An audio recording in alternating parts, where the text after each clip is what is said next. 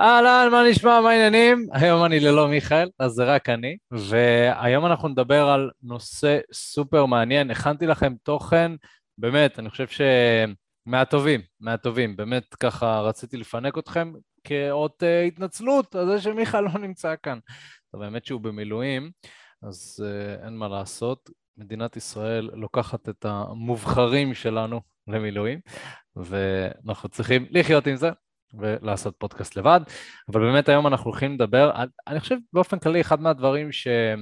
אתם יודעים, כולנו מדברים על משיכה, מדברים על פלירטוט, וזה נושא שהוא מאוד מעניין, אני גם באופן כללי, זה משהו שמאוד מאוד התקשיתי פה, אבל בואו ננסה שנייה להבין מהם הדברים שאנחנו בתור גברים עושים זה דברים שאנחנו עושים באופן קבוע, יכול להיות שחלק אתם לא עושים, אבל בוודאות אחד מחמשת הדברים שאני הולך, הולך להגיד כאן אתם עושים, שזה דברים שפשוט הורסים משיכה עם נשים. זאת אומרת, בין אם אתם הכרתם מישהי והולך לכם טוב, או שאתם רוצים לבנות משיכה מסוימת אצל בחורה שאתם מעוניינים בה, הדברים האלה זה דברים שאנחנו צריכים מאוד מאוד להיות ערניים אליהם, ובכוונה להפסיק אותם. זה לא שימושי לשיחה עם נשים. אז היום אנחנו נדבר על קודם כל מה זה משיכה, באמת, באמת נגדיר את העניין הזה כי באופן כללי הכותרת זה דברים שהורסים משיכה, אז בואו נבין רגע למה אני מתכוון במשיכה.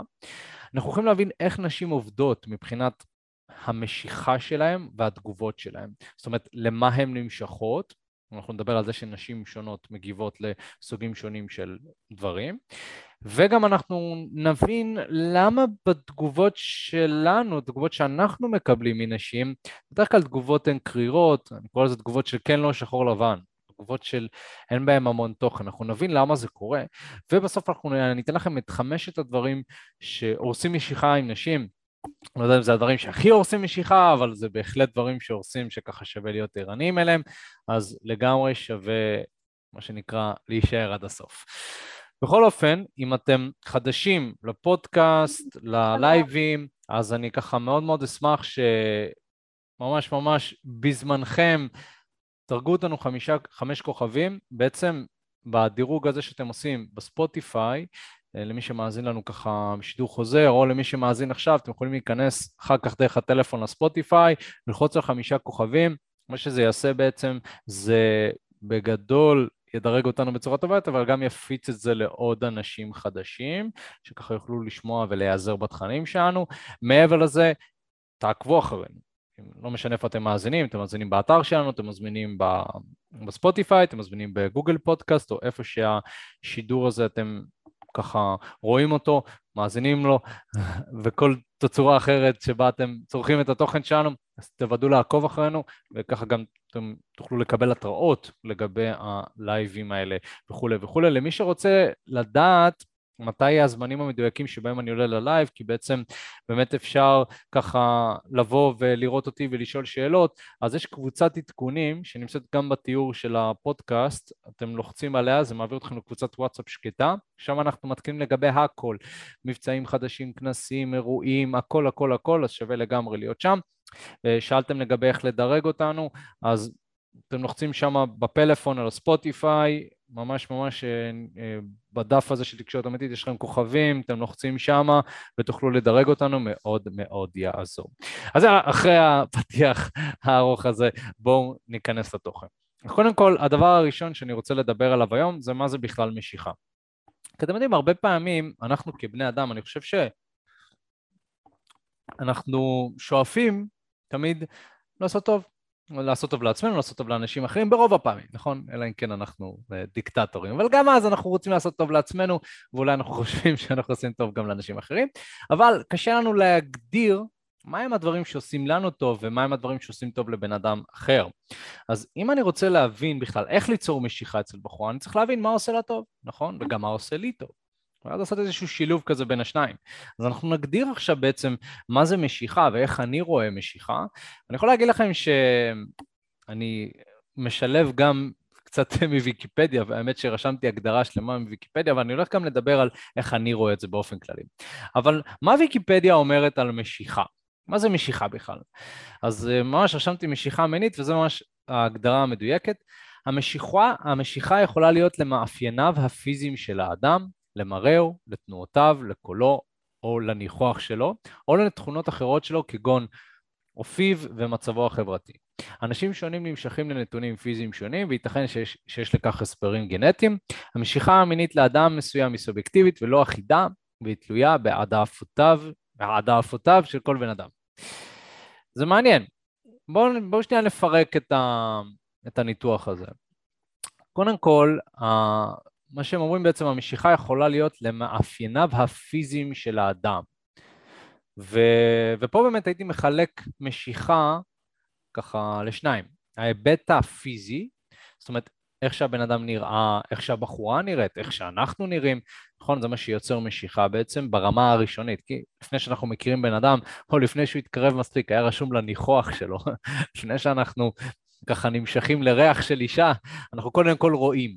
אנחנו רואים את הבחורה, וככה אנחנו בעצם מחליטים האם זאת בחורה שמוצאת חן בינינו או בחורה שלא. בדרך כלל אנחנו כגברים יותר נמשכים לדברים הפיזיים, אבל גם נשים, תהיו מופתעים, אני, אני הולך להסביר איזה מסוג אנשים דווקא נמשכים לדבר הזה, אבל קודם כל שווה לשים לב לזה שזה הסוג הראשון של המשיכה, אוקיי? הסוג השני בעצם אה, רשום פה לתכונות אחרות כגון אופיו ומצבו החברתי.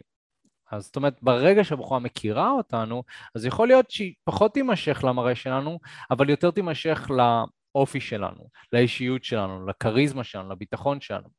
ובגלל זה אנחנו תמיד תמיד אומרים שלא חייב להיראות מאוד מאוד טוב כדי להצליח עם נשים, כי את האמת, בסופו של דבר, היופי או המראה הפיזי זה סוג של דלת כניסה כזאת מאוד יפה, ובחורה כשהיא רואה גבר שנראה טוב, אז באיזשהו מקום הרבה יותר קל לה לאפשר לו להיכנס לשיחה, אבל זה לא אומר שאם אתה לא נראה טוב, או בהגדרה שלך אתה לא נראה כמו דוגמן, זה לא אומר שהיא לא תאפשר לך להיכנס, זאת אומרת צריך לדעת איך באמת לגשת בצורה טובה, ואז כשאתה נכנס לשיחה, אתה יותר תבטא תכונות אופי טובות כמו ביטחון עצמי, כריזמה, הכלה, אמפתיה, כל הדברים הטובים שנשים נמשכות אליהם.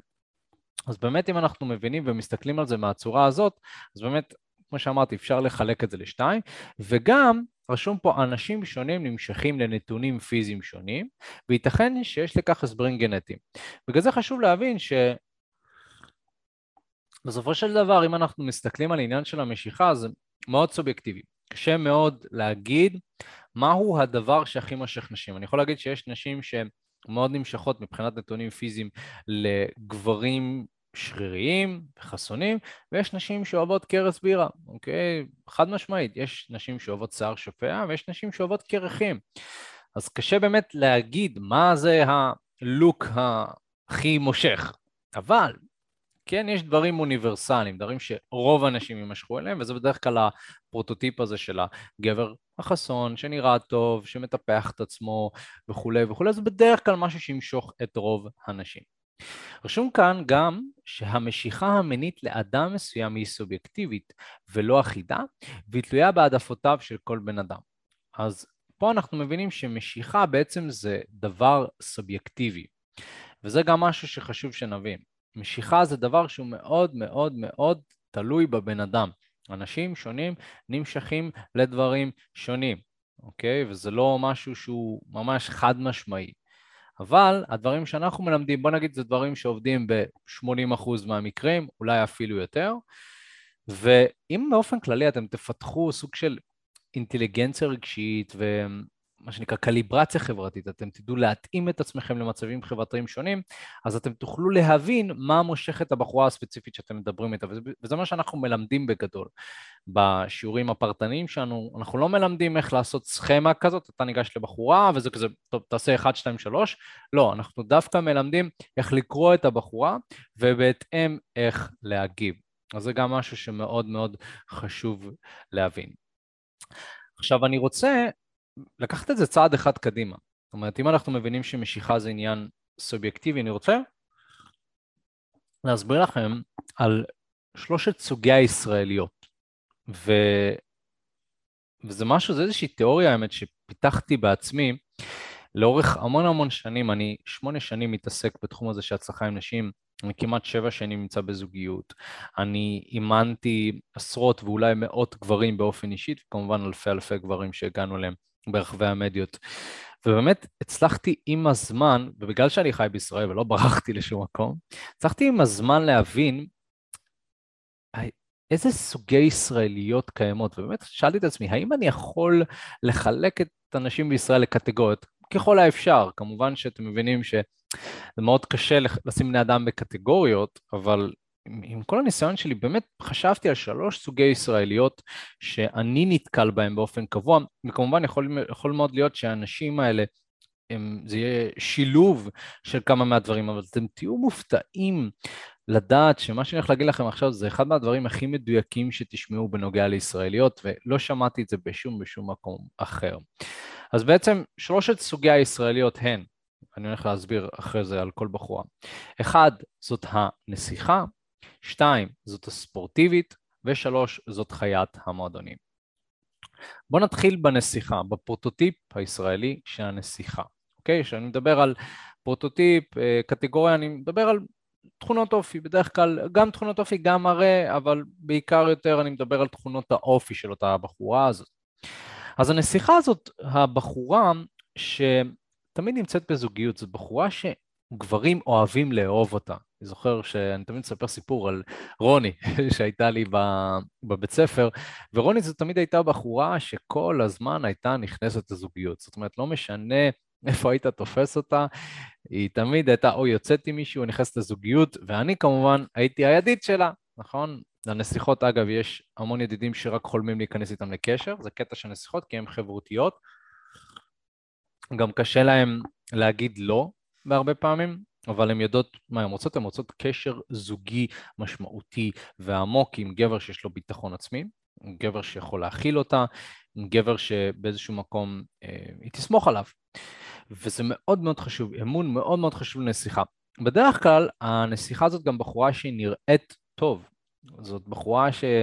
לא יודע, אתם יכולים לדמיין ממש כזה בלונדינית, עיניים כחולות, שיער גולש כזה, אה, דיבור עדין, בחורה מאוד רגשית, בדרך כלל הבחורות האלה הן נוטות לאנרגיה נשית, מאוד, אנרגיה נשית מאוד מאוד דומיננטית, אנרגיה נקבית, אנרגיה יותר נשלטת כזאת, בגלל זה הרבה פעמים אותם האנשים האלה ימצאו עם גברים שמאוד אה, אנרגיה זכרית, דומיננטית, נגיד בעלי עסקים מאוד מצליחים.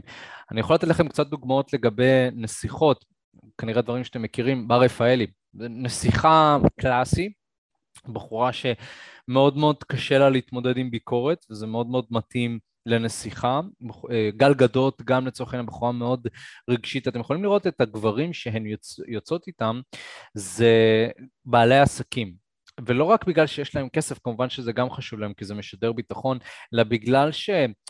יש להם, יש להם את האנרגיה הזכרית הזאת, אם תסתכלו על החברים שלהם, אחרי זה אתם יכולים לעשות גוגל, אתם יכולים לראות אנרגיה זכרית, דומיננטית, ובחור כזה שאפשר לסמוך עליו, בדרך כלל הגברים האלה גברים מבוגרים, גברים שהם עברו כמה דברים בחיים, וזה באמת מעניין לראות את זה, וכמו שאתם יכולים גם לראות, אה, אתם לא תשמעו הרבה סיפורי סטוצים, עם בר רפאלי או גל גדות, והסיבה הפשוטה היא שהן לא עושות הרבה סטוצים, אוקיי?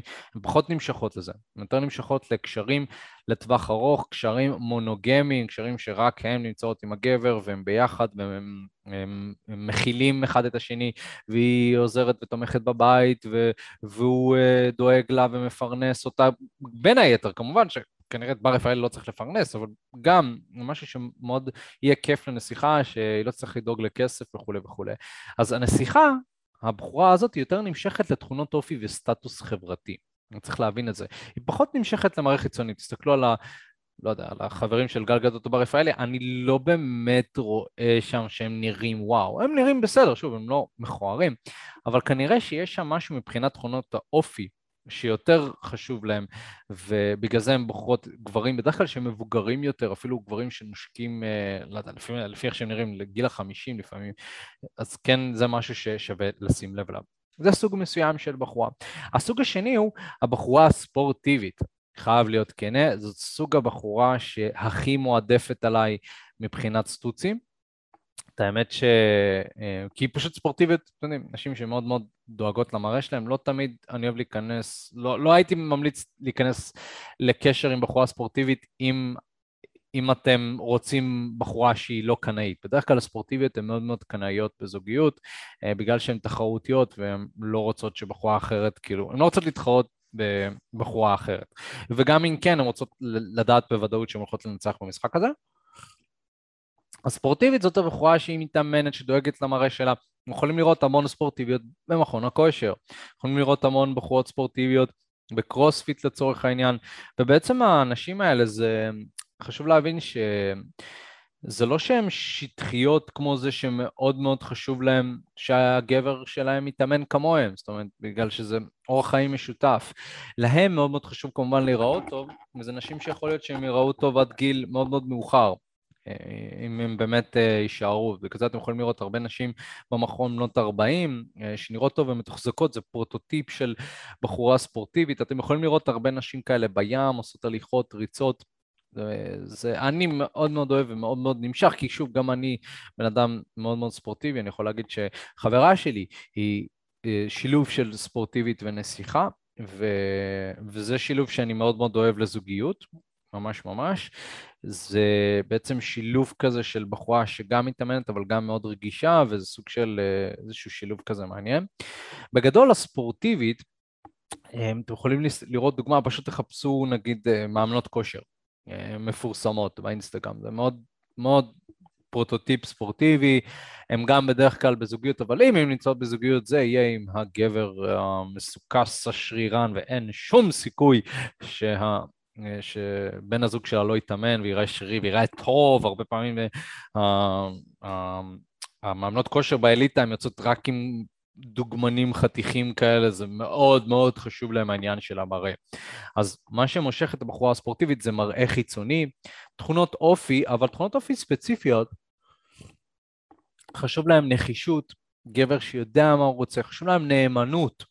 מאוד מאוד חשוב לספורטיבי שתהיה נאמן. זה, נשים ספורטיביות הן מאוד מאוד חדות על הדברים, זה כאילו, באמת, יש, מר... המרווח לטעויות הוא לא כזה גדול, הוא לא כזה אה, גדול, זאת אומרת, אם אתה טועה עם בחורה ספורטיבית, כאילו פעם, פעמיים, שלוש, כאילו, וואו, זה... אתה יכול ממש להרוס זוגיות, בעוד שהנסיכה יכולה להיפגע ויותר להיות מכונסת בפנים וכן יכולה לסלוח על דברים כאלה. מבחינת אה, המועדונים, אנחנו תכף נדבר על זה, לא כזה אכפת לה, אבל אה, אנחנו עכשיו הולכים לדבר על זה. אז בגדול, באמת, הספורטיבית היא נמשכת לדברים ספציפיים שבדיוק הגדרתי אותם, ו- ואתם יכולים כבר לראות תוך כדי שאני מדבר איתכם איך הסוגים השונים האלה של אנשים באמת נמשכות לדברים שונים, ואיך יכול להיות שדברים שונים גם מורידים להם, יכול להיות שמה שמוריד לספורטיבית זה לאו דווקא מה שמוריד לנסיכה, לאו דווקא מה שמוריד לחיית המועדונים. בגלל זה חשוב לחלק ולהבין את זה. הסוג השני, השלישי של אנשים, אני קורא לזה חיית המועדונים. חיית המועדונים זאת הבחורה שאתם תמצאו במועדון באמצע שבוע לצורך העניין, בחורה שמאוד מאוד אוהבת לצאת, בחורה אפילו שיכולה להיות כל יום בבר, כל הזמן לשתות משהו, כל הזמן להיות עם חברות, כל הזמן.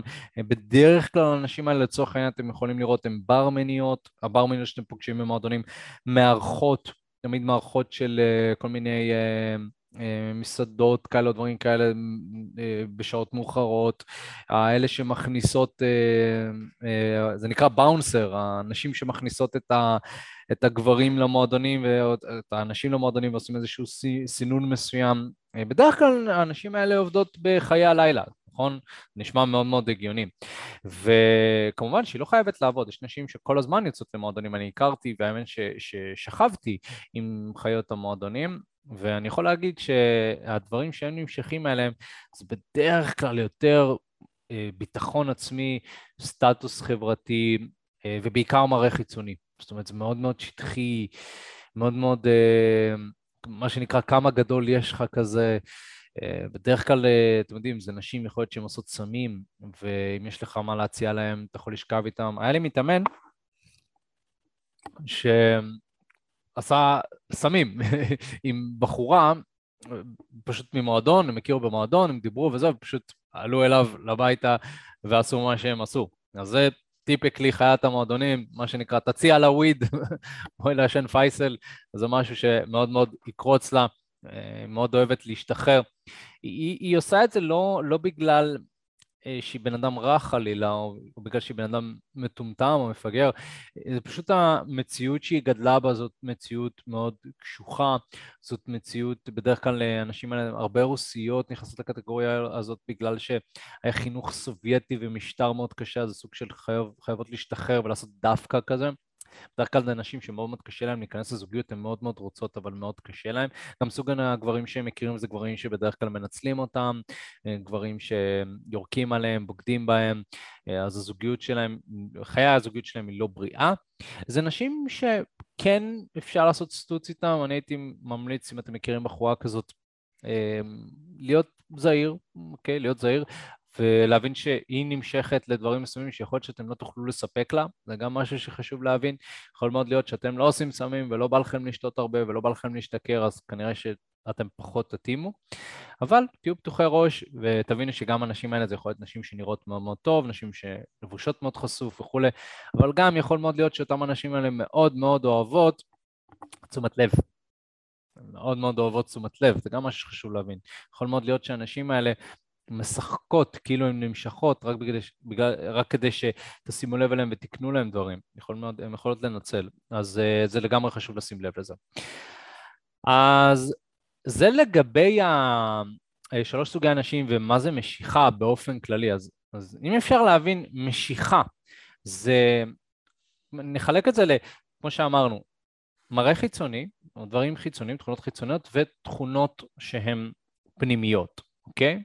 אם אפשר לומר, לא יודע, תכונות חיצוניות, או אם יש דבר כזה, מראה חיצוני ותכונות פנימיות, אז נחלק את זה לשתיים, ומשיכה זה כנראה השילוב בין הדברים. זה לא יהיה דווקא או רק מראה חיצוני, או רק תכונות אופי. מאוד מאוד, אה, מאוד מאוד קשה למצוא בן אדם שנמשך רק לדבר אחד, בדרך כלל גם מראה חיצוני זה מקושר לרגש.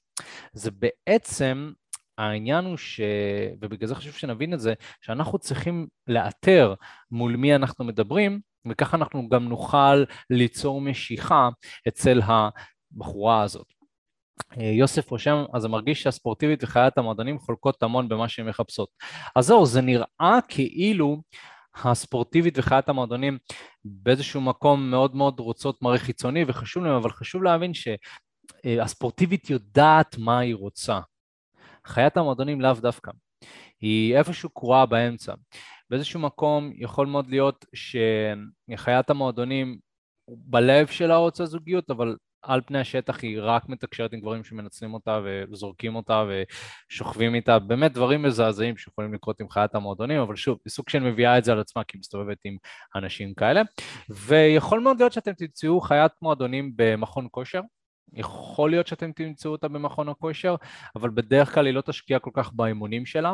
אה, אם אתם פשוט, אתם יכולים לזהות חיית מועדונים במכון כושר בזה שהיא לבושה בצורה מאוד זרוקה, אה, היא לא כזאת אה, משקיעה.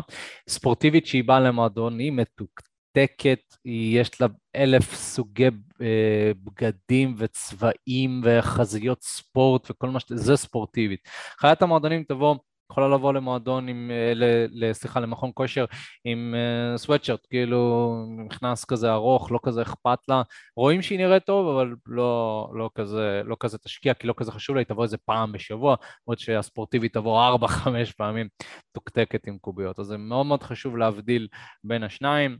אה, הספורטיבית יודעת מה היא רוצה, בוודאות יודעת מה היא רוצה, אוקיי? והדבר הבא שאני רוצה לדבר עליו זה שהם בסופו של דבר, אם אנחנו רוצים להסתכל על משיכה באופן כללי, אז רובנו, מה, מה, מה התגובות שאנחנו מקבלים מנשים? בדרך כלל תגובות יבשות, אוקיי? אנחנו מנסים לדבר עם בחורה, יכול להיות שהכרתם בחורה באיזשהו קורס משותף, או שהכרתם אותה במכון הכושר, או במועדון, whatever, רובנו מקבלים תגובות מאוד מאוד יבשות, תגובות שאין בהן המון רגש, תגובות שבאיזשהו מקום אין לנו גם הרבה מה לעשות איתן, אין לנו הרבה מה לעבוד איתן. אז מה שאני רוצה להגיד כאן, וזה משהו שמאוד מאוד חשוב, כאילו אתם יכולים לרשום לעצמכם, זה משהו שאתם יכולים כאילו, זה לחיים, מה שאני הולך להגיד לכם. נשים עובדות בעוגנים. עכשיו, מה זה עוגן? עוגן בגדול, אני הולך לתת לכם קצת אה, מינוח מ-NLP. אנחנו כבני אדם, בעצם אנחנו חיים על איזה שהן התניות מסוימות. ועוגן זה תגובה מסוימת והטריגר הרגשי, מה שאני מרגיש מאותה התגובה, או ממה שאמרו לי. לצורך העניין, מישהו יכול לבוא ולהגיד לבן אדם אחד, תקשיב, אתה לא יודע לכתוב פוסט בפייסבוק, סתם נגיד, אתה לא יודע לכתוב פוסט, זה לא נראה טוב. והמיש הזה יכול מאוד מאוד להיפגע בגלל שבאיזשהו מקום זה נוגע לו בטריגר, נוגע לו בטריגר וזה מפעיל אצלו איזשהו עוגן, זה עוגן שלילי כזה. עוגן שלילי זה יכול להיות שפעם, או שהוא היה מאוד צעיר, אז מישהו אמר לו שהוא לא יכול אה, לכתוב בצורה יפה, שהכתב שלו לא יפה, ומאז נוצר לו עוגן שלילי, וזה נכון, הרגש מעוגן באיזשהו משפט מסוים, ואז כל פעם שהוא שומע משהו שהוא דומה לזה, אז הוא מגיב בצורה אוטומטית. הרבה פעמים, אתם יודעים, אנשים שמתעצבנים, זה אנשים שיש להם עוגנים שליליים, שכל הזמן אנחנו, אה, אנחנו בעצם האנשים האלה, ככל שיש לנו יותר עוגנים שליליים, ככה אנחנו יותר גם מתעצבנים לגבי דברים. אז זה עוגן שלילי לצורך העניין. יכול להיות שלבחורה יש עוגן שלילי כלפי לוגיקה, נגיד שנכון, כמה מאיתנו מדברים בצורה לוגית עם נשים, אני גם הולך לדבר על זה. אה, יכול להיות שהבחורה חוותה כל כך הרבה חוויות לא טובות מגבר שמדבר בצורה לוגית וכל הזמן שואל את השאלות ושואל את השאלות, שהיא מגיבה בצורה אוטומטית לדברים האלה. יכול מאוד להיות שבחורה חוותה כבר עוגן שלילי מכל מיני גברים שניגשים ואומרים אהבתי את השמלה שלך, אהבתי את השמלה שלך, וגם כשאין לה שמלה אז אהבתי את השמלה שלך, כאילו, זה, זה באיזשהו מקום, הבחורה מפתחת איזשהו אנטי כלפי זה, אוקיי? אלירן רשם פה כפתור, נכון, איזשהו כפתור שהוא כפתור שלילי שאנחנו מפעילים אותו מבלי שאנחנו יודעים אפילו. אז זה לצורך העניין העניין השלילי, אבל יש גם עוגנים חיוביים, נכון? יש דברים שמאוד מאוד מדליקים נשים, דברים שהם קשורים הרבה פעמים גם לסוג האישיות של הבחורה, ואם נחלק שוב לקטגוריות של הישראליות, אז עוגנים מסוימים בדרך כלל נוכל למצוא עוגנים מסוימים, נגיד אצל הספורטיבית, אז הרבה פעמים נחמיא לה על הבחירה של הלבוש, ו, ונדבר איתה על זה שהתאימה את הצבעים, זה משהו שהשקיע בו המון, יכול להיות שזה יהיה עוגן חיובי. יכול להיות שלחיית המועדונים המחמאה דווקא תהיה עוגן שלילי, נכון? אם נגיד לה שהתלבשת מאוד יפה והיא סוג של זרקה על עצמה דברים, אז יהיה עוגן שלילי. יכול להיות שהיא לא כזה משקיעה בלבוש שלה, ויכול מאוד להיות אפילו שהיא כן משקיעה בלבוש שלה, אבל בגלל שיש לה ערך עצמי נמוך לחיית המועדונים, בדרך כלל זה נובע מערך עצמי נמוך, התגובות שלהם, של חיית המועדונים. אז הם יפרשו מחמאה כעוגן שלילי, והם אפילו כזה התביישו כזה. לא יודע אם יצא לכם במועדון להחמיא לבחורה שמתלבשת מאוד סקסי, והיא כזה, אתה יודע, היא לא קיבלה את זה כמחמאה, זה לא גרם לה לפרוח, אבל תנסו להחמיא לנסיכה. תנסו להחמיא לנסיכה, תקשיבי, את מדהימה, נראית מהממת. ישר החיוך יעוף לה מהפנים, לא תוכל לשלוט בזה. זו דוגמה מאוד מאוד טיפוסית על נסיכה. אז זה מאוד מאוד חשוב להבין ש... באיזשהו מקום, כשאנחנו מדברים עם בחורה, אנחנו לא רוצים להפעיל עוגנים שליליים, ואנחנו כן רוצים להפעיל עוגנים חיוביים. ומה שאני הולך להגיד, הדברים האלה שהורסים את המשיכה, זה בעיקר עוגנים שליליים. אני יכול לעשות לייב שלם על העוגנים החיוביים. לירן שואל, מה אתה חושב על בחורה שמספרת לך על גברים אחרים שאפילו מעוניינים בה כדי לבחון אותך? מעולה, זאת שאלה מעולה, שאנחנו, באמת, יש נקודה ספציפית בדברים שהורסים משיכה, שזה מאוד מאוד מתקשר לזה. ויוסף שואל, למה לחיות מועדונים יש ביטחון עצמי נמוך? הן מקרינות את ההפך, נכון? אז בעצם בחורה, כשהמראה שלה או מה שהיא מנסה להציג זה לא תמיד מה שקורה מבפנים. הרבה פעמים אתם יכולים לראות אנשי עסקים לצורך העניין, או אינפלואנסרים, אנשים שאתם מכירים, מיליארדרים וכולי, שמשיגים איזושהי פרסונה עשירה כזאת, דן, בלזרין לצורך העניין. תדמית מאוד מאוד עשירה, הרבה נשים, הרבה כסף. בפועל, האנשים האלה זה האנשים הכי אומללים שאתם תכירו כמעט. אנשים שרמת הסיפוק שלהם, כדי שהם יהיו מסופקים, אפילו דן בזרן דיבר על זה, הוא צריך אה, שהבחורה תהיה מאוד מאוד, צריך, צריך דוגמנית על כדי שיעמוד לו. הוא באמת דיבר על זה. ותחשבו איזה פסיכי זה, שאתה צריך שהבחורה שאתה תצא איתה תהיה איזה כזאת דוגמנית על, כדי שיעמוד לך, זאת אומרת שאתה לא יכול להיות מגורה מדברים רגילים, זה קצת פסיכי לחשוב על זה. אז uh, זה גם מה שחשוב שנבין, לא תמיד מה שמציגים לנו זה מה שנכון. אז אם קורה לנו שהרבה פעמים, ובהמשך למה שאמרתי, אנחנו מקבלים תשובות של, כמו שאמרתי, כן לא שחור לבן כזה, תשובות יבשות, תשובות שאין הרבה מה לעשות איתן, הרבה פעמים יכול להיות שהפעלנו אצל הבחורה עוגן שלילי. או עוגן משועמם, אם אפשר לקרוא לזה. אז בואו נדבר על הדברים האלה שיוצרים את העוגנים האלה. אני רוצה לתת לכם חמש דברים שפשוט הורסים משיכה עם נשים, כאילו באיזשהו מקום, אני חושב שזה דברים שכולכם יכולים להזדהות עם זה, אבל דברים שגם קשה לעבוד עליהם, אז אנחנו נבין ונדבר על הדברים האלה בהרחבה, וכדי שתוכלו, אתם יודעים, לשים אותם בצד כשאתם מדברים עם בחורה, ואולי לעשות את זה כשאתם מדברים עם חברים שלכם. אז הדבר הראשון שהורס משיכה עם נשים זה דיבור לוגי. עכשיו, דיבור לוגי באופן כללי, שתדעו, אנחנו כגברים, האנרגיה הזכרית, גברים שיותר חושבים עם השכל שלהם, בדרך כלל גברים חושבים יותר עם השכל שלהם, נוטים לדבר בצורה לוגית. עכשיו, מה זה צורה לוגית?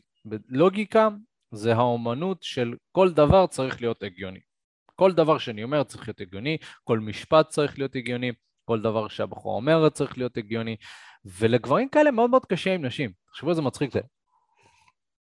גבר שכל הזמן חושב בצורה לוגית, מדבר עם בחורה, שהבחורה בכלל חושבת בצורה רגשית, אפילו היא חושבת, כן, זה לא שבחורה לא חושבת, הן לא מטומטמות. היא חושבת, אבל בצורה רגשית. גבר, זה תמיד מצחיק לראות איך גבר מנסה לתקשר עם בחורה שהיא בכלל בהלך רוח אחר, וזה פסיכי, נכון? זה ניגש לבחורה, ואז אז מאיפה את, ומה את עושה, וכל השאלות האלה, זה שאלות שהמטרה שלהן זה לעשות איזשהו סדר הגיוני, כי אם אנחנו בתור גברים לוגיים רוצים שיהיה איזשהו סדר הגיוני בשיחה, אז מה שאנחנו נרצה לעשות, אנחנו נרצה לעשות סדר, נכון? כמו שאנחנו מדברים עם חבר שלנו, אנחנו מדברים על נושא אחד, וקופצים לנושא השני, וקופצים לנושא השלישי, מאחד לשני לשלישי, וזה צריך, גם המעבר הוא צריך להיות מאוד מאוד ברור, נכון? אם אני מדבר על חבר שלי, אנחנו מדברים על ספורט, אז מהספורט אני לא יכול לקפוץ פתאום ל... לים, נכון? זה צריך להיות, צריך להיות איזשהו מעבר בדרך כלל, שוב, אצל רוב הגברים. יכול להיות שאם אתם יותר מחוברים לאנרגיה הנשית שלכם, אתם כן תעשו את זה. גברים שיותר מחוברים לאנרגיה נשית באופן כללי, יותר קל להם לדבר עם נשים, אבל זה תלוי כמה אנרגיה נשית יש לך, כי אם יש לך יותר מדי אנרגיה נשית אתה, אתה תיתפס כגיי, אז זה גם משהו שחשוב להבין, הוא כידיד גיי. אני הייתי הרבה פעמים סוג של ידיד גיי כזה, למרות שאני לא גיי, אני לא נמשך לגברים.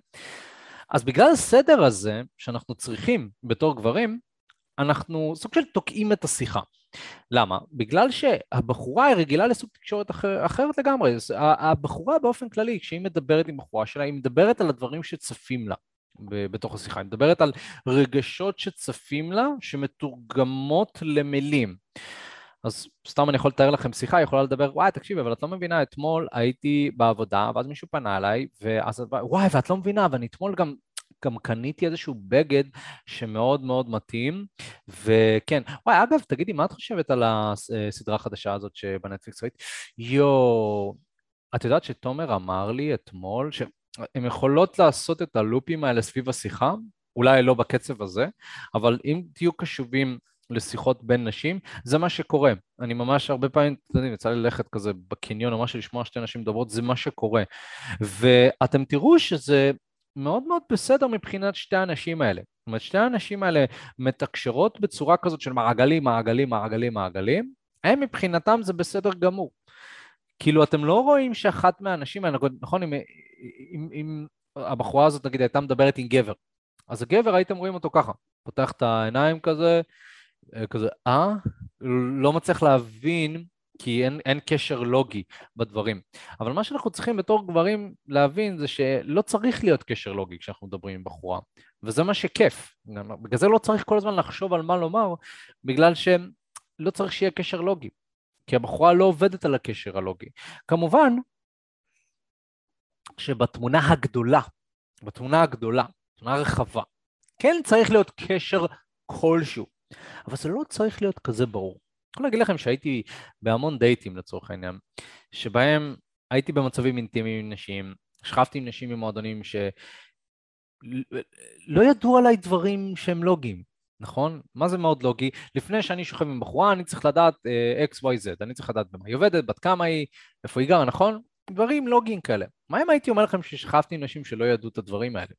הם לא ידעו בין כמה אני, לא ידעו איפה אני עובד, אפילו לא זכרו את השם שלי. הרבה פעמים יצא לי לסיים סקס עם בחורה שהיא לא זכרה את הפאקינג שם שלי, כן? וגם אני לא את שלה.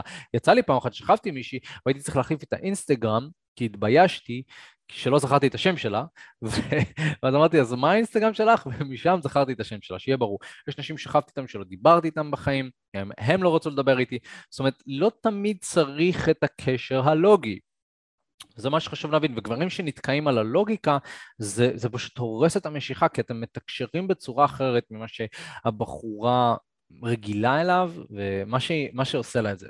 נוכל לדבר בצורה שיותר רגשית, זה משהו שמאוד יעשה את זה לנשים. הדבר השני שמתקשר לדברים שפשוט הורסים משיכה, זה חוסר לקיחת סיכונים. ו... וזה מתקשר לעניין הזה שגברים כל הזמן חיים בפחד. גברים חיים בפחד, במיוחד עם נשים.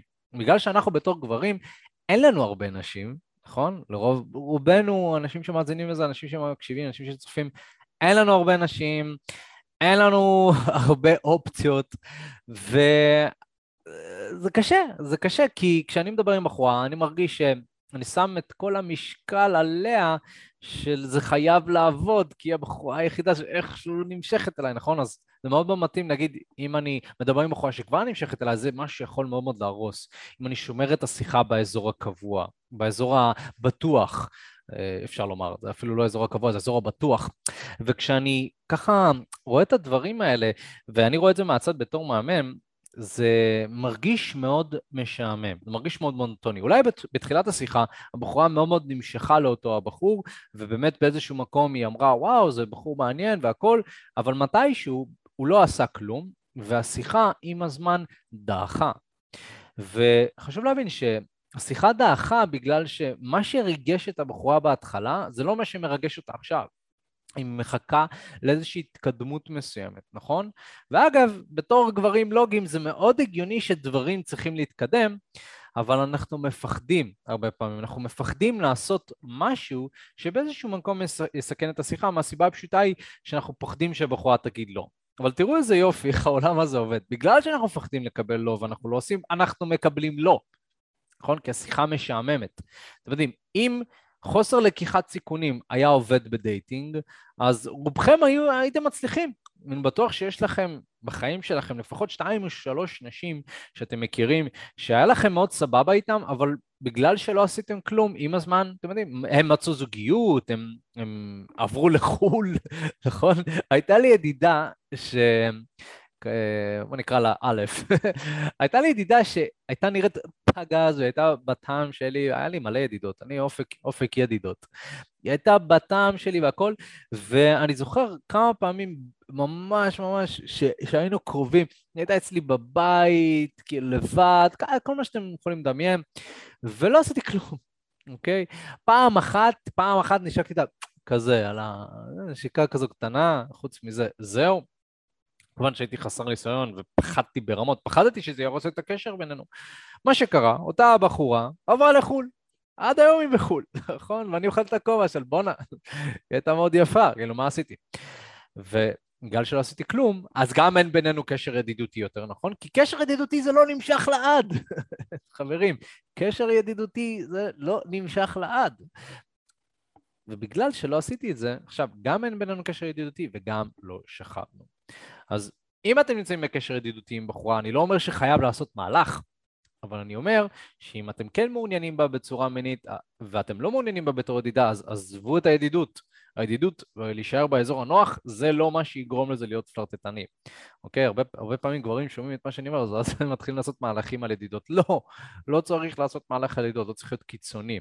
גם הרבה פעמים זה מאוד מאוד קשה להפוך ידידות ליזיזות או דבר כזה או אחר, וזה גם קצת מוזר.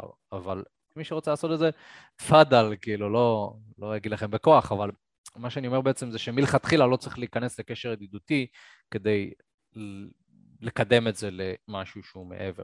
אז זה הדבר השני. כשאנחנו הולכים על בטוח, זה פשוט משדר לבחורה שאין לנו מספיק ביטחון ואנחנו מפחדים לטעות. אין לנו מספיק ביטחון לעצמנו, הרי בן אדם שלא לוקח סיכון זה בן אדם שלא מאמין בעצמו, נכון? אני אופק, השתחררתי מהצבא גיל 22, פתחתי עסק בלי ניסיון עסקי, עברתי למרכז, למה? כי היה לי ביטחון עצמי. היה לי ביטחון עצמי, מה הביטחון עצמי? שיסתדר, יהיה בסדר. וידעתי שזה עדיף מאשר להיות שכיר, לא הייתי, לא הייתי שכיר יותר משבוע בחיים שלי, לא כי אני כזה גבר, פשוט כי היה לי ביטחון עצמי בעצמי, ואמרתי, אני לא צריך שמישהו יגיד לי מה לעשות, אני יכול להיות הבוס של עצמי וזה יהיה בסדר. זה גם משהו שחשוב להבין. בן אדם שיש לו ביטחון עצמי בעצמו זה בן אדם שמוכן לנטוש דברים אחרים לטובת מה שהוא רוצה. לנטוש ידידות, לנטוש נשים, לנטוש חברים. לי תקופה שהייתי חצי שנה ללא חברים, חבר'ה. חצי שנה לא חברים, עד שמצאתי חברים שמדויקים לי, כי אמרתי, מי שלא עוסק בהתפתחות אישית מבחינתי זה לא חבר שלי, אני לא רוצה אותם יותר, זה אנשים רעילים. ומה קרה אחרי חצי שנה? פגשתי את מיכאל, ותראו לאן זה התגלגל, יצא די טוב. אז זה בנוגע לחוסר לקיחת רצונים. אה, סיכונים. הדבר השלישי שהורס משיכה עם נשים זה דיבור על אקסים או על חוויות רעות. באופן כללי, דיבור על אקסים, תראו, זה יכול להיות מעולה אחרי ששכבתם, אבל לפני הסקס זה מאוד מאוד מוריד משיכה, גם מהסיבה הפשוטה היא שבגלל שהבחורה עובדת בצורה רגשית, אז אנחנו רוצים בעיקר לבנות משיכה לפני הסקס, ואחרי הסקס אנחנו רוצים לבנות יותר חיבור. עכשיו, העניין הזה של אקסים זה לא איזשהו טאבו, אוקיי? זה לא, זה לא עניין כזה של באיזשהו מקום אני, אתם יודעים, מדבר עם, אה, עם חברה שלי נגיד, עם ילנה, זה לא שאני לא מדבר איתה על אקסים, כאילו מעלה אקסים אני כזה, אה, אז מה, זה מזג האוויר טוב, אה? זה לא שאני צריך לשנות נושא בצורה מוזרה, אבל חשוב להבין שבהיכרות הראשונית זה משהו שיש יש משקל מסוים לדברים האלה. כי אם לא שכבתי איתה, היא לא כזאת מושקעת בי, ואני כן רוצה לעשות דברים שהם יותר בטוחים. כשאתם נכנסים לזוגיות, או אחרי ששכבתם, זה בסדר לדבר על חוויות רעות, כי זה יוצר חיבור. אבל נסו שנייה להיכנס להלך הרוח ולנעליים של הבחורה. כשהיא מכירה גבר, והגבר הזה לצורך העניין הוא פוטנציאל לזוגיות, או פוטנציאל לסקס, או whatever, ברגע שהוא מזכיר לה איזשהו אקס, המוח שלה יתחיל לחשוב על האקס בזמן שהיא איתכם. וזה משהו שאתם רוצים להימנע ממנו. כי זה לא משנה איך זה נגמר עם האקס. ככה או ככה אתם מפסידים. נגיד והחוויה עם האקס הייתה מאוד טובה והוא נפרד ממנה, אז היא תחשוב וואו אולי כדאי לחזור אליו ואוי מה, מעניין מה הוא עושה עכשיו, מעניין אם הוא המשיך הלאה ואם החוויה לא טובה אז תהיה שקועה בחוויה רעה, וואי כזה גרוע ו... זאת אומרת לא משנה איך אתה, איך אתה תתפוס את זה, זה, זה משהו שאתה לא רוצה בהיכרות הראשונית לעשות אבל אחרי ששכבתם כבר כל כך מושקעת שגם אם היא נופלת להלך רוח כזה, זה לא כזה משנה כי היא מאוד מאוד מושקעת בשיחה. לצורך העניין גם חוויות רעות, הרבה פעמים יצא לי לדבר עם נשים ש... לא יודע, היה להם יום מאוד קשה בעבודה וניסיתי להיות נחמד ולהגיד, נו, מה קרה? ספרי, אז התחילה לבכות, אוקיי? אתם מבינים שבאיזשהו מקום שבחורה מתחילה לבכות זה לא הלך רוח לסקס, נכון? קשה מאוד לדמיין בחורה ש... ש... בוכה בסקס, במיטה, אני יכול להגיד לכם שהיה לי מקרים כאלה, זה מאוד מוזר, היה לי בחורה שפחתה לי באמצע סקס, כי היא נזכרה באקס שלה, אוקיי? זה לא כיף.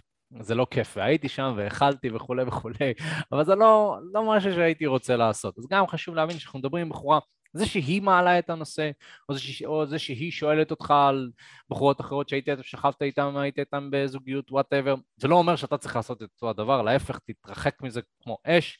אם בחורה מעלה את האקס שלה, הייתי אומר, וואו, תקשיבי, זה מעניין, מעניין מאוד, האמת היא שהייתי שמח שנדבר על משהו אחר. וואי, תקשיבי, זה ממש מעניין. אז מה את אומרת על להחליף נושא, זה לא אזור שאתם רוצים להיות בו עם ביטחון, להחליף נושא. ומיכאל נמצא איתנו בלייב, אלוף חשוב מאוד. הוא רשם לי אלוף, אז מיכאל, תודה שאתה אומר לי שאתה אלוף, מקווה שאתה נהנה במילואים. אמ, בכל אופן, בוא נדבר על הדבר הרביעי שהורס משיכה עם נשים, זה שאנחנו, גברים באופן כללי, מתרכזים יותר מדי בבחורה והם לא שמים לב לעצמם. זה פסיכי לחשוב על זה, אבל אנחנו מתחילים עם נשים בשבילנו, נכון? אבל הרבה פעמים אנחנו מתמקדים בנשים יותר ממה שאנחנו מתמקדים בעצמנו, ומה שעושה לנו טוב. אז זה, זה קצת פסיכי, איך אנחנו יכולים לגרום לבחורה, איך אנחנו יכולים ליצור חוויה טובה מבלי שאנחנו יוצרים חוויה טובה לעצמנו, נכון? הרבה פעם הייתם עם בן אדם שכל הזמן ניסה לרצות אתכם, שכל הזמן כזה, אז מה אתם רוצים? לא, זה עושה לך טוב, זה לא עושה לך טוב, כאילו, אה, זה לא ששכבתי עם הבן אדם הזה, אבל יש אנשים כאלה שאתה אוהב את זה, אה, זה מסתדר לך בשעה הזאת, זאת אומרת, כל הזמן הגבר הוא באיזשהו מקום מרצה אותי. לי זה לא עושה טוב, כי אני יודע שאותו הגבר מתפשר על הערכים שלו בשבילי, וזה לא משהו שאני מעריך גם. אני מעריך גברים שעומדים על שלהם. כמובן, לא צריך להיות מציק. לא, יש גברים שהערכים שלהם זה משהו שכבר מציק. הערך שלי וחשוב לי ככה וחשוב לי ככה. חבר'ה, ברור, במערכות יחסים צריך לעשות איזה שהן התפשרויות, צריך למצוא איזושהי דרך אמצע.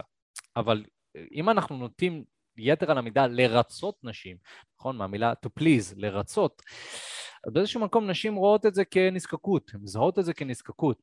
אז באיזשהו מקום, אם אנחנו רוצים שהבחורה תהנה בשיחה, אנחנו רוצים שהבחורה תימשך אלינו, אנחנו צריכים ליהנות גם בעצמנו. אנחנו צריכים באיזשהו מקום לומר דברים שכיפים לנו. אתם יודעים, הרבה פעמים מתאמנים שיוצאים איתי לאימונים, הם מקשיבים לי באוזנייה בשיחות שלי, שזה אחד מהדברים הכי טובים שאפשר לעשות באימון, והם שומעים שהשיח והבדיחות שאני מספר עם הבחורה זה לא שונה מהבדיחות שאני משתף איתם, זה גם לא שונה מהבדיחות שאני משתף איתכם כאן. נכון, ההומור שלי, זה לא שאני עם נשים בן אדם שונה לגמרי, להפך, אני חושב שמי שקרוב בתקשורת שלו עם נשים לתקשורת שלו עם חברים, זאת צורת התקשורת הכי טובה, נכון? והסיבה הפשוטה היא שהדבר הכי מושך שגבר יכול לעשות זה לבטא את עצמו באופן חופשי מול נשים חדשות שהוא מכיר. זה פסיכי לחשוב על זה שגברים דווקא חושבים ההפך, אם אני לא אהיה, אני, אם אני אהיה מישהו אחר, אז זה תימשך אליי, אבל מה לעשות שנשים מזהות את הדברים האלה מקילומטרים והן לא נמשכות אליהם, וחוץ מזה, למה שאתה צריך דווקא לשנות את מי שאתה מול בחורה? אם כבר, תשנה את מי שאתה בשבילך, לא בשבילה. אוקיי? תעשה שינוי, בכיף. נכון, אחד מהדברים שאני חושב שחשוב להבין זה שאנחנו צריכים לעשות שינויים בחיים שלנו, אבל אנחנו לא צריכים לעשות את זה בשביל נשים. קודם כל בשביל עצמנו. להבין ש... המטרה היא בסופו של דבר שאני אהיה מאושר, נכון? נשים לא יעשו אותי מאושר, אין מה לעשות. אני אומר לכם מניסיון, תמיד יהיה דברים אחרים. אז מאוד מאוד חשוב שאנחנו לא נרצה נשים. We're not gonna please them, וגם, וגם זה לא עושה להם את זה, זה דווקא מאוד מאוד מרחיק אותם, זה... כאילו, אם אתם תסתכלו קצת על הרעיונות שעשינו עם נשים בערוץ היוטיוב, אתם תראו שם, הרבה פעמים אנחנו מדברים על נזקקות וכל העניין הזה, ו, ואתם פשוט רואים את התגובה של האנשים לגברים שפשוט יותר מדי רודפים. אז אוסף שואל, כיצד ניתן uh, ליצור משיכה תוך זיהוי והתאמה בין סוגי נשים ישראליות, ואיך לעשות דברים שמראש יעלו את סיכויי ההתאמה על פי סוג הבחורה, יש דברים שמראש הגבר שרוף איתם.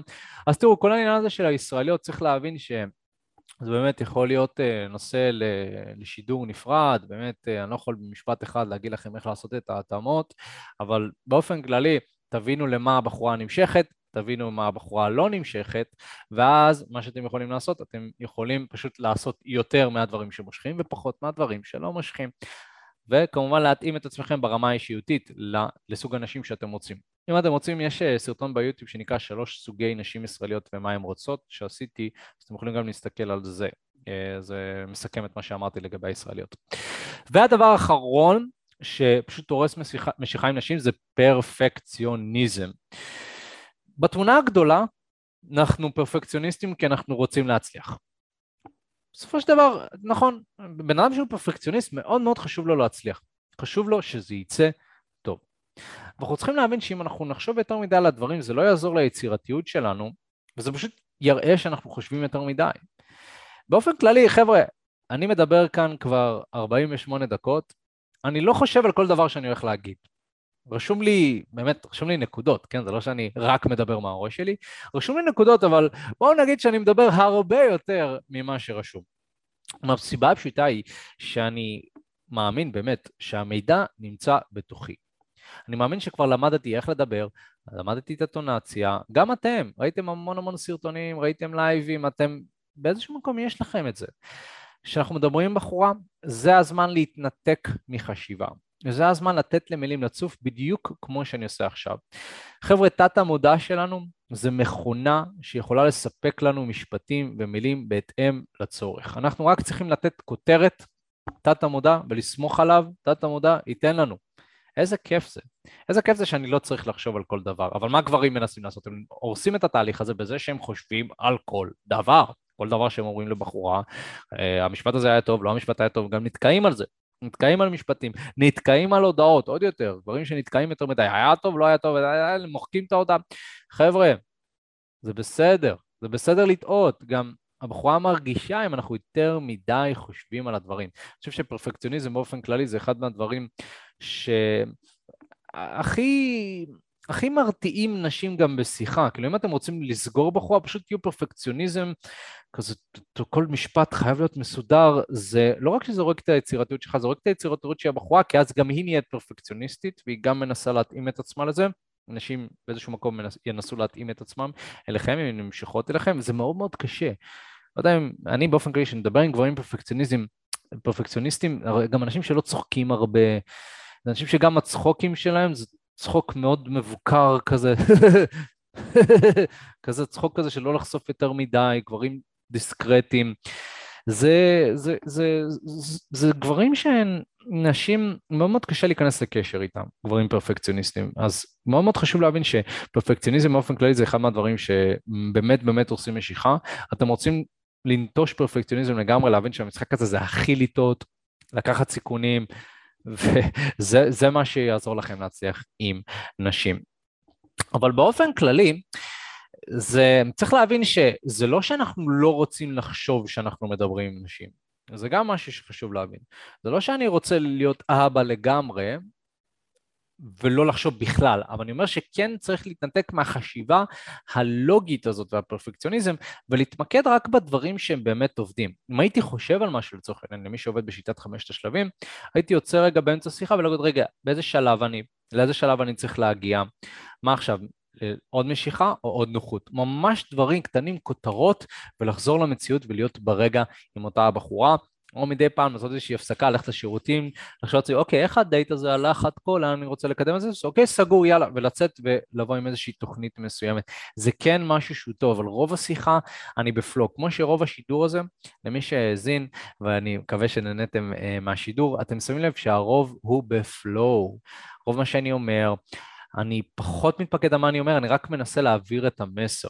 זה מה שחשוב לי. באמת חשוב לי שאני אתן לכם מסר שיעזור לכם, שישרת אתכם, וזה מה שחשוב. אז כל עוד יצאתם דבר אחד שאתם יכולים להשתמש בו כבר מסוף השידור, זה מבחינתי, השגתי את המטרה שלי, ולא משנה אם טעיתי או שכחתי דברים מסוימים, הכל בסדר.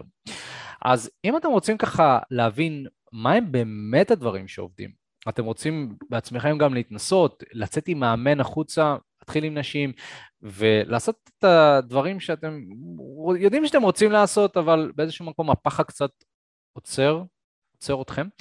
אני ממליץ לכם לבוא ולהתייעץ איתנו, אוקיי? יש בעצם אה, לינק שאני הולך לשתף איתכם כאן בתיאור, ולמי ש... אה, ככה אה, מאזין לזה בשידור חוזר, הלינק נמצא בתיאור של הפודקאסט. זה בעצם לינק שנמצא בצ'אט למי שצופה בלייב, שאתם יכולים ללחוץ עליו ובעצם להשאיר את הפרטים שלכם לשיחה שהיא חינמית לגמרי. מה מטרת השיחה הזאת? המטרה של השיחה הזאת זה שיועץ לימודים שלנו יתקשר אליכם, והמטרה שלו באיזשהו מקום זה להבין איפה אתם כרגע נמצאים מבחינת חיי ה dating שלכם, לאן אתם רוצים להגיע, ומהו המסלול הכי נכון ומדויק עבורכם. אז אתם יכולים ללחוץ כבר עכשיו, להשאיר פרטים, זה לגמרי בחינם, אז למי שככה, זו פעם ראשונה שהוא צופה בנו ומאזין באיזשהו מקום, זאת הדרך הכי טובה להבין מה השירות שלנו ומה אנחנו יכולים לעשות עבורכם, זה יסבירו לכם גם מה הכי ספציפי ומדויק לכם, אז אתם יכולים לעשות את זה כבר עכשיו, ללחוץ ולעבור לדף הזה, ולהשאיר פרטים בחינם לגמרי. וחוץ מזה, אם נהניתם מהפודקאסט ונהניתם מהשידור, אתם מוזמנים לעקוב אחרינו בפודקאסט, לדרג חמישה כוכבים בספוטיפיי, מאוד מאוד יעזור לנו. ובאופן כללי, אם אתם רוצים להיות כחלק מה לייבים האלה וחלק מהשידורים האלה, מה שאתם יכולים לעשות, אתם יכולים להצטרף לקבוצת עדכונים, גם הלינק נמצא בתיאור. אז שוב, למי שנמצא בלייב, זה הזמן שלכם, כבר עכשיו תלחצו, תשאירו פרטים, אנחנו ניצור איתכם קשר בהקדם. ונעזור לכם ככל האפשר. ומעבר לזה, חברים, היה לי תענוג ומקווה שנהניתם ושזה עזר לכם. אנחנו כבר נתראה בפעם הבאה. יאללה ביי.